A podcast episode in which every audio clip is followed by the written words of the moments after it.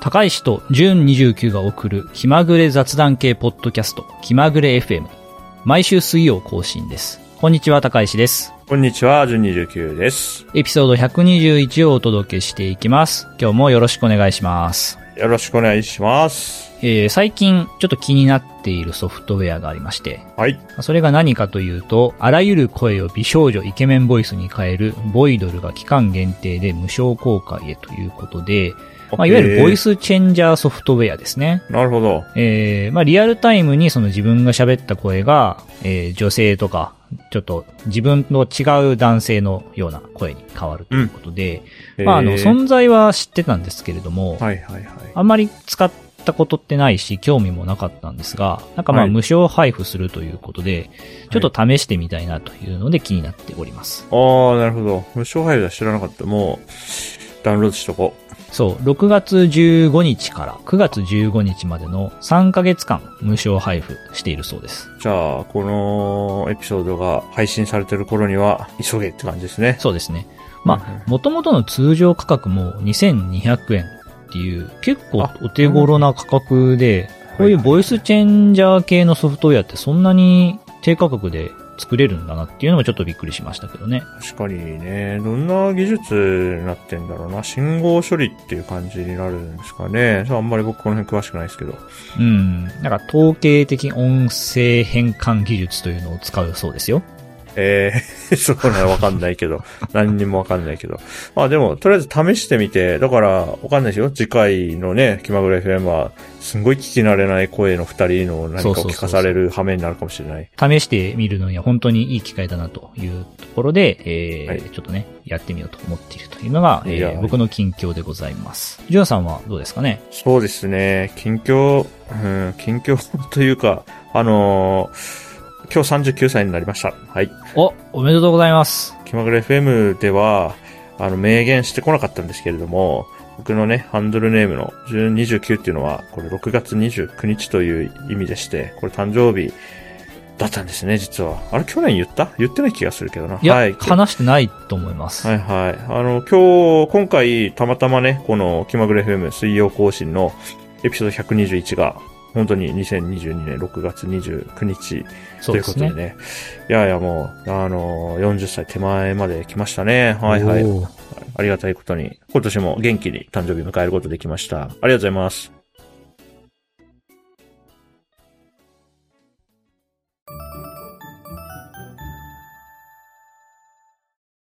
えーお便りが届いております。やった嬉しい。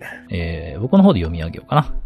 はい、お願いします。はい、えー読み上げます。気まぐれネーム、水戸から埼玉さん。はい。常夜と我が家では、ちっちゃい電気と読んでいました。ああ、わしが聞いたやつだ。じゃあ、はい。長屋と、あの、僕は小さい頃、あの、家で、あの、小玉って呼んでるよっていうね、寝室のちっちゃい電気ね。うん。水戸から埼玉さんっていうぐらいの気まぐれネームだから、北関東で、こう、これまで、こう、うん。お、お住まいになられてた方なんですかね。かもしれないですね。まあ、その辺のエリアだと、もしかしたら、ちっちゃい電気と呼んでいたの、呼んでいるエリアなのかもしれない。ねえ、ちっちゃい電気。これね、あの、収録した後、妻にも話してみたんですけど、やっぱり妻に小玉は全く通じなくて。はぁとか意味わかんないんだけど、さすいません。小玉は辛ね、辣。そうですね。うん。なんて呼んでたって言ったら、あ？ななんとも呼んでないわ、みたいな。確かに、よ、よん、そう、常夜灯とは誰も呼んでないと思うんだよな。ほ多くの場合な。う。うんん、どの家でも、常夜灯って言わないもんな。そうですよね。ちっちゃい電気は、まあ、すごくわかります。うん。ちっちゃくしてとかね。その、そうですね。うん。電気ちっちゃくしてとか、寝るからもう電気ちっちゃくしてとかって言うだろうから、ちっちゃい電気ね。ああ、やっぱりそうなるよなと思いましたんで。はい。ありがとうございます。面白い。はい。人から埼玉さん、ありがとうございます。ありがとうございます。はい。他にもあの、お便り、えー、何人かいただいておりまして、全部読んでおります。ありがとうございます。あー本当にありがたくツイートとかね。はい。あのそうですね。ツイートもいろいろといただいておりましいやいて、や、ありがとうございます。嬉しい限りでございます。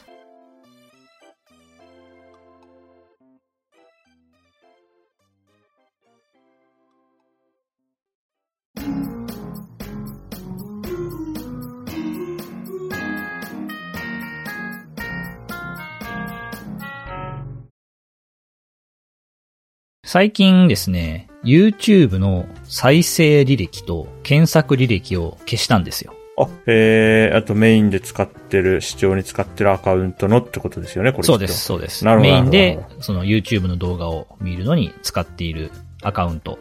これの、その再生履歴と検索履歴をすべて消しました。これは何か過激な思想を感じるので、ちょっと深掘り、深掘 りしてみたいですね。まあ、あの、消したのって、えーはい人生2回目ですね。前にも1回消したことがあります。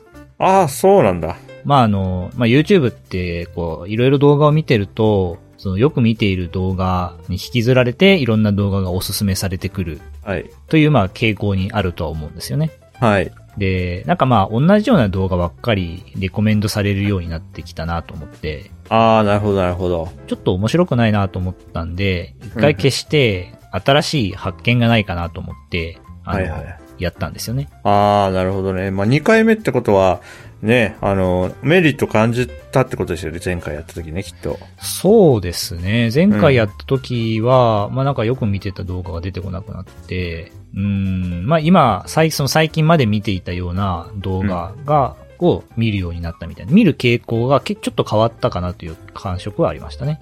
なるほどな。いや、面白いですね。自分は、そうだな。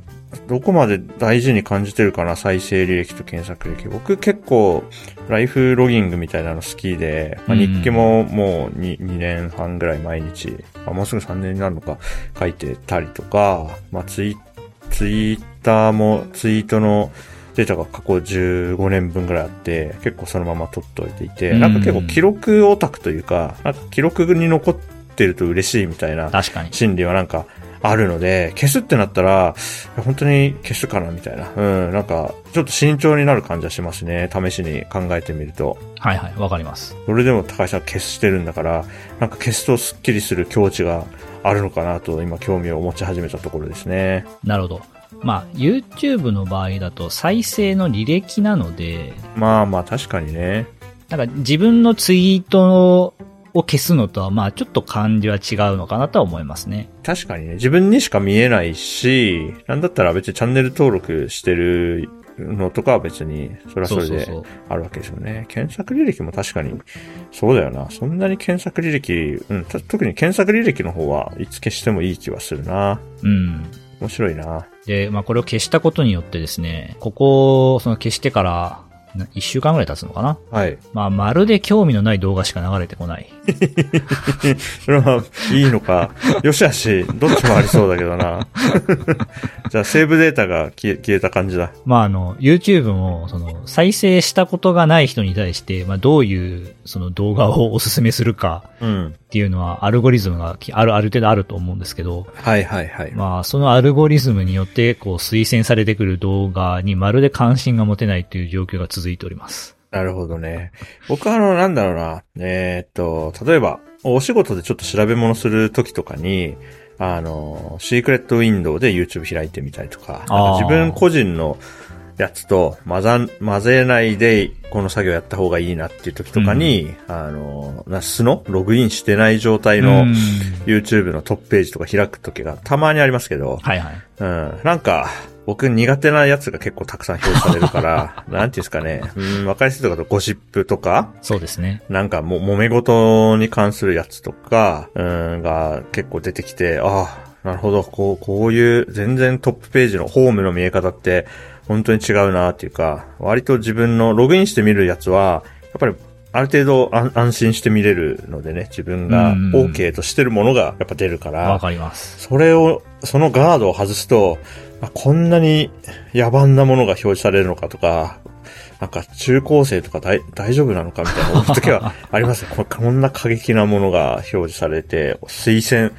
ね、見た方がいいよっていう顔でそこに表示されてるから、そうなんですよちょっとねね、。ちょっとドキドキするところはありますね。うん、結構やっぱ、推薦によって、こう自分が、に見され、自分が見えているものっていうのは本当に人によって違うんだなっていうのが、その、認識できる。そうですね。あと、今から YouTube 見始める人は、最初にこういう動画を見るのかみたいなのもちょっとわかる、わかってくるって感じですね。ああ、確かに確かに。それはありますね。僕、うんまあもちろんそあの、性別とか 年齢とかあるとは思いますけどね。はいはいはい、確かにな。僕が、だからツイッターにしろ YouTube にしろ始めた頃って、そんなになんか推薦推薦してなかったし、ツイッターもただ素朴にユーザー登録して、あの、友達をフォローするとかから始めましたけど、今、新規にあのツイッターとかアカウント作ると、まずはこの人たちをフォローしましょうああ、みたいな確かに。10人ぐらいね。画面とかありますよね。著名人であるとか、なんかの公式アカウントであると。か。あ、でもフォローに関しては、うん。昔からあった気がするな。あ、本当ですか？僕の時ね、あの、有名人とかが全然いなかったので、そもそもね、はいはいあの、企業のアカウントとかもななかった2007年とかだったんで、その当時はなかったはずですね。うんうんうんうんあ2010年以降とかだともうそういうのが後からあるから、もうそれがある時代、時期の方がもう長くなってると思うんですけど。そうそうそう。だからね、今確かにね、新規、あ、それはなんかお面白いですね。そういう意味では、その再生履歴とか検索履歴消すっていうのも、今やるとどう見、どうこの世界に入ってくるのかっていうのが少し見えるのは面白いですうね。ん。うん。そうなんですよ。いやー、面白いなえ、これをやると、あれなんですか、高橋さん的には、これを、この一旦こう、ニューゲームにすると、YouTube の視聴時間は、なんか、僕の想像だと減る方に働きそうだなって思うんですけど、実際のところどうなんでしょまさに減りましたね。うおー、それは望んだ効果なんですか？まあ最初にその消したっていうとして、そのはい同じような動画がうんぬんみたいな話をしたと思うんですけど、まあそれとは別についついなんか推薦される動画をこうチラチラ見ちゃうみたいな、はいはいはい。そういうのを一回リセットしたいなという気持ちもあったので、なるほど。まあ割と意図通りの結果にはなってるかなと思いますね。いいですね。なんか手軽なデジタルデトックスのね、一手法として再生履歴消す、検索履歴消すっていうのは、うん。なんかすぐやれるし、なんか良いことのように感じますね。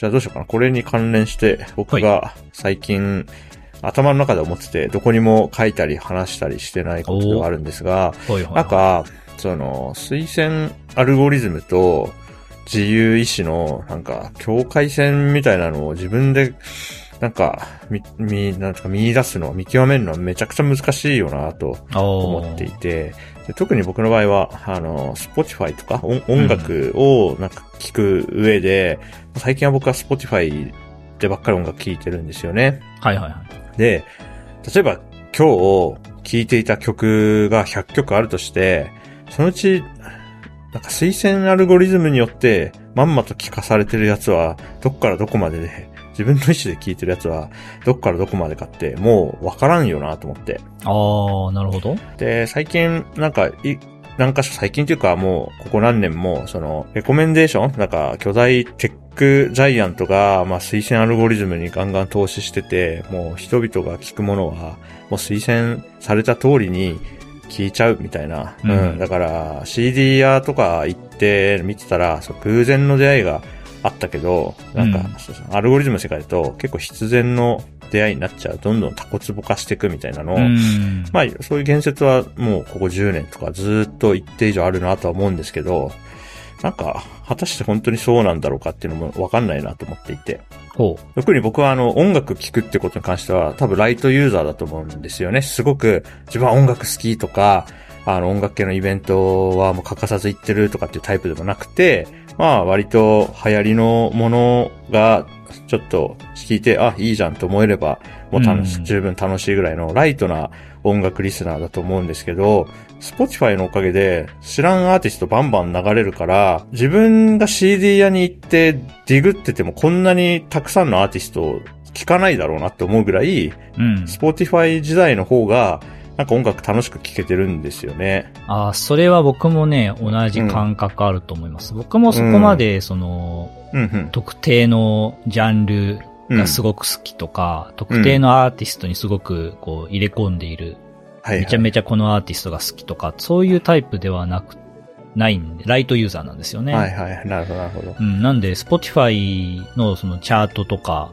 プレイリストとかで聴いてるともう知らない曲ばっか流れてくるから楽しいとは思いますね。そうそうそう。だから、ライトユーザーにとっては、むしろ偶然では増えてんじゃないのかって思う気持ちもありますね。うん。そんなになんか、つまんなくなってるとかっていう人も、まあ中にはいるんですけど、まあもしかしたらその人たちはすごくヘビーなというか、音楽をこう大事に聴いてきた人たちで、そこに自分とのギャップがあるのかしら、この感覚の、なんか言ってることの違いは何なのかしらっていうのは、うんまあ結構興味がありますね。確かにな。うんあとは、まあ、Spotify 音楽を再生するってなったら Spotify で聞くんですけど、一方でなんかそのランダムネスって意味では、僕友達のブログとか日記読むのすごい好きなんで、はい。まあ、大体こう知り合って、まあ一定以上、あ、なんかこの人とは、あの、友人、自分の中で友人と呼べるような関係だなと思ったりすると、大体フィードリーダーに入れて、ブログ、日記読むんですけどね。で、その中で、日記の中で、僕と音楽の趣味は全然違うんだろうけど、僕が興味持ってる友達が日記で、まあ、誰々の新曲が良かったとか書いてると、まあ、一回、あ、へーって言ってその人たちの代表曲とか、アルバムとか聞いてみるんですよね。そうすると、そこでなんかこう、かき混ぜが起きてるだろうなっていうのは、すごく感じてますね。完全にこう、Spotify がの言われるがままに生きてるってよりは、まあ、他にも情報の取得チャンネルはあるから、まあ、妻が、あ、こんないいのあったって言って教えてくるとか、うん、誰かと話してる時にアーティストを教えてもらったりとか、うんまあ日記に書かれてるの見て、聞いてみてとかってあるから、そんなになんか偶然の出会いがないっていう感覚は自分にはないんだけれども、うん、なんか偶然出会いがなくなってるっていう人たちが期待するような体験ってどういう体験なのか、うん、聞いてみたいなとああ。なるほどね。うん。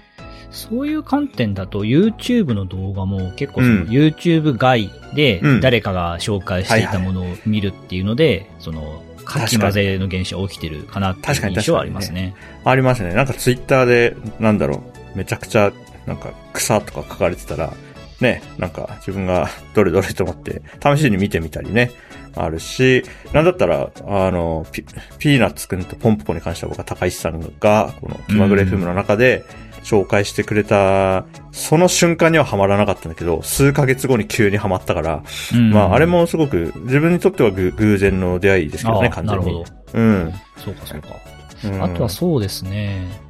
人の意思が極力減ってるって意味だと、YouTube とかのそのショート動画、あー、なるほど。あれは、あーあの、かき混ぜが起こり。りづらいような気がします。ショートはそうですね。だから、TikTok もそうですけど、なんかもう、ベルトコンベアに乗ってる気持ちはありますね。TikTok とか、ショート動画の方が。うん、そうなんですよ。で、うん僕ちょっと TikTok は使ってないんで、YouTube ショートだけになるんですけど、あれなんか見てる、そのショート動画を見る時間が長ければ、うんそれに近い動画がその後、あその推薦されてるような気がするんですよね。なるほどね。いやー、面白い。そうなのであ例えばその。カーナビ、カーナビ？違うな。ドラレコ、ドライブレコーダーで、その、はい事故の瞬間みたいなはいはいはいはい。あと、マナーの悪い車みたいな、はいはいあるじゃないですか。に、なんか人人気のアテンションまあ集めるやつね。定番はいはいジャンルだと思うんですけど、はいそういうのをこうたまたまショートで流れてきて、ちょっとついこう最後まで見たら、その後、割と高頻度でそういう動画が流れてくるような気がします。好きなんだろうって思われてるんですかね。そうなんですよ。ああ、いや、でもそれはそうかもな。だから、レコメンデーションはレコメンデーションであるけど、それを主張するときの、なんか能動度合いみたいなのがあって、で、ショート動画を次々見てるときは、かなり自分は受動的だもんな、TikTok とかうもん、そうなんですよね。うん普通の YouTube だとまあ、YouTube 動画を見てるときにもその関連動画みたいなところから、別の動画自分で選ぶみたいな、はいはいはい。その動線はあると思うん。ですけど、ショートってそんなにないような気がするんですよね。確かにな確かに YouTube はそれこそ YouTube の外でなんか動画見て、だね、あの、メディアに埋め込まれてたりするところから見ることもあるし、あるいは、どっかでこう、聞いた、教えてもらった、口頭で教えてもらったアーティスト名とかを、こう、キーワード検索して、えー、こんなのあるんだってなったりすることもありますけど、僕 TikTok 見るとき別になんか、なんだろうな。別に検索とかしてないですね、一切ね。ただ、なんかトレンドみたいなところをとりあえず開いて、ピッて流れてくるのを順番に見て、あ、これは別にって言ったら飛ばすけど、スキップするか最後まで見るかってなんか一本道を歩いてる感じはすごいありますね。そうなんですよ。あとまあ、うんショート動画とか、TikTok の動画の、を誰かが紹介してるっていうのもあんまり見た記憶ないかもしれない。確かに。たまにだな。なんか YouTube ほどじゃないな。ううん。自分が見てても、YouTube 動画はなんかこう、 Scrapbox にね、リンク貼っはいはいはいて、はい。記録にするとかある、たまにはしますけど、ショートはやろうという発想がなかったですね。確かにね。ショート動画って共有リンク作れるのかな？ああ、共有リンクは使います。シェアみたいなボタンはあるし。だから、あるんだ。だからね、なんかね、LINE で送るとかもありますね。ああはだから、もしかしたら LINE とかではめちゃくちゃシェアされたりしてるのかもしれないなるほど、なるほど。ですけどね。いやでも確かに、ななんかもう、シェアするとか思う前にもう次の動画に行行くところはあるからな。そうですね。うん。だから。なんか、あんまりショート動画を見てるときに、うん。うん頭を使ってないような気がします。ああ、それは、それはあるかもな。とはいえ、でも例えば、その子供の頃と比べると、子供の頃そもそもスマートフォンもショート動画もなかったから、なんか過去と比べて、なんていうかもう、見せられるがままに見るようになっちゃってるっていうよりは、なんていうか、ショート動画を連続して見るっていうのは新しい体験だから、ここ数年の体験だから、別うに、ん。それもどっちかっていうと偶然に見るコンテンツって意味では、増えてるんですよね、自分にとってはね。なるほど。うん。子供の頃はテレビとかしかなかったから、そうですねそ。れから比べたら、なんか、どっかの国の、その、交通整理のおじさんがめちゃくちゃこう、リズミカルにこう、踊って旗振ってなんかやってるとかって、そんなのそもそも見たことなかったけど、今はないですね。見れるとか、パルクールの動画とかね、なんか人気のいろいろあると思いますけど、まあ、あるいは、あのね、いろんな国の若い人が楽しそうにダンスしてる動画とか、まあ、ただただ楽しいから、そういう意味では、全体的になんか、つまんなくなってるって感じはないんだよな、僕には。ただ、うんもうただただ楽しい、楽しいなと思って。まあ、娯楽としての、うんその、総量は増えているというか。そうそうそう。いろんな人がいるんだなと思うし、ああ、この人が30万人登録者いて、これで生活成り立ってんだって言ったら、それは素敵なことだなとか、そんなことばっかりね。思って見てるので、うん YouTube も Spotify も TikTok も、なんか、僕はなんか、そんなに問題意識がないんだなきっと。そうそう。あとね、ショート動画って、なんか、普段はい YouTube で、その推薦されてくる動画と、ちょっと違う動画が流れてくる傾向が強いよはいはいはいはいうはい。な気がしてて、ショートから新しくチャンネルを知るみたいなことはありますね。あー、へー、面白いですね。だから、ショートがなかったら、たどり着かなかったかもしれないところにショート系で行くってことか。へー。それ面白いないや、面白いなって考えていくと、ポッドキャストはもうちょっとディスカバリーなんとかなってほしい気がしますね。この、本当にこう、知る、知る経路が弱いなって思いますよね。すよねポッドキャストって。なんですかね。うんそのうち Spotify とかだったらね、いやいやこのポッドキャストを聞いてる人は、これも聞いていますっていうのが出てくるようにな、なるんじゃないかとは思いますけど。うん。やっぱ元々がこう、ね、プラットフォームから始まってないというか、YouTube は、まあ、YouTube っていう胴元がいる世界の出来事で、ポッドキャストはもうちょっとだいぶ本当に根源的なインターネットというか、分散、分散的な中で発展してきたものだから、中央がない、ないですよね、ポッドキャストはね。まあ、誰かが、その、ハブみたいなものを作って、まあ、あるんだけどね、実際世の中に。ただ、こ、ここ、唯一の中心がないから、中心を作ろうとしてる人はいるが、なかなか、こう、ディスカバリーとか、なんかここのアルゴリズムに任せとけば、次々にお気に入りが見つかるっていう風にはなってないから、まあ、そこがなんか、牧歌的で、で、なんかいいポッドキャスト見つけた時にすごい嬉しいっていうのはあると思うので、ううんん。なんまか、面あ、白いですね。いい面でもあるが、もう少しその、新しいチうんャ、ポッドキャスト番組を知る術が欲しいという気持ちもあるって感じでしょうかね。ああ、じゃあちょっと近いうちに我々が好きなポッドキャストの話でもやりますか。ああ、いいですね。うん、そういうのを、まあ、いろんなポッドキャストやったら、お、お互いにね、あるポッドキャスト聞いてる人が、そうこっちに流れるとかもまああるでしょうから、あるので。ちょっとまた、なんか、何回かやったことある気がしますけど、うんまたやりましょう。やりますか最近、今年ね、最近気に入って聞いてるポッドキャストの話とかね。いいですねかもしれない。はい。はい。ああ思いのほかいやー、結構面喋ったわ。白かったな。うん。はい。では、えー、エピソード121はそろそろ、えー、終わろうかなと思います。はい。はい。はい、えー、今日はね、YouTube の再生履歴とか検索履歴を、まあ、消したよという話から、この推薦アルゴリズムとか、人間の自由意志っていうのは、こう、どんな関係があるんだろうかみたいなね、そういう話をしました。はい。はい。ご意見ご感想は、ハッシュタグ気まぐれ FM、もしくはお便りフォームからお寄せください。お便りフォームの URL は、エピソードの概要欄、もしくはツイッターの、えっ、と、ピン、ピンに留めてあるので、そちらから、えー、お便りいただければと思います。はい。はい。それではエピソード121は、高石と、29でした。はい。ではまた次回お会いしましょう。バイバーイ。タイトルも誰か推薦してね。バイバイ。